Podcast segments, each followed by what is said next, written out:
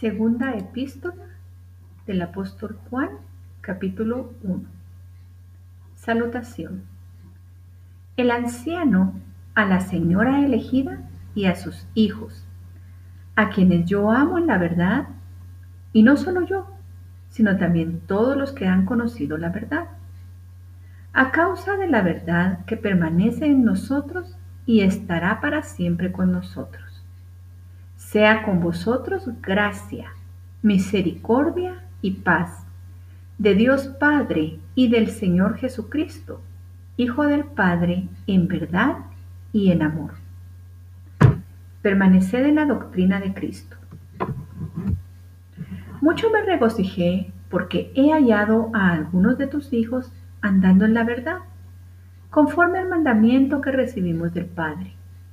Y ahora te ruego, Señora, no como escribiéndote un nuevo mandamiento, sino el que hemos tenido desde el principio, que nos amemos unos a otros. Y este es el amor que andemos según sus mandamientos.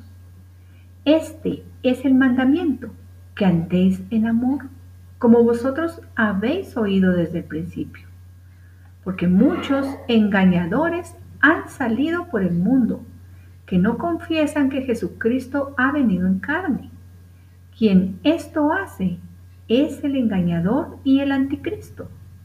Mirad por vosotros mismos, para que no perdáis el fruto de vuestro trabajo, sino que recibáis galardón completo. Cualquiera que se extravía y no persevera en la doctrina de Cristo, no tiene a Dios. El que persevera en la doctrina de Cristo ese sí tiene al Padre y al Hijo. Si alguno viene a vosotros y no trae esta doctrina, no lo recibáis en casa ni le digáis bienvenido, porque el que le dice bienvenido participa en sus malas obras. Espero ir a vosotros.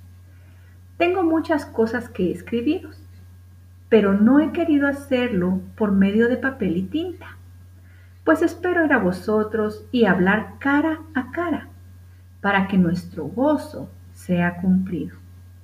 Los hijos de tu hermana, la elegida, te saludan. Amén.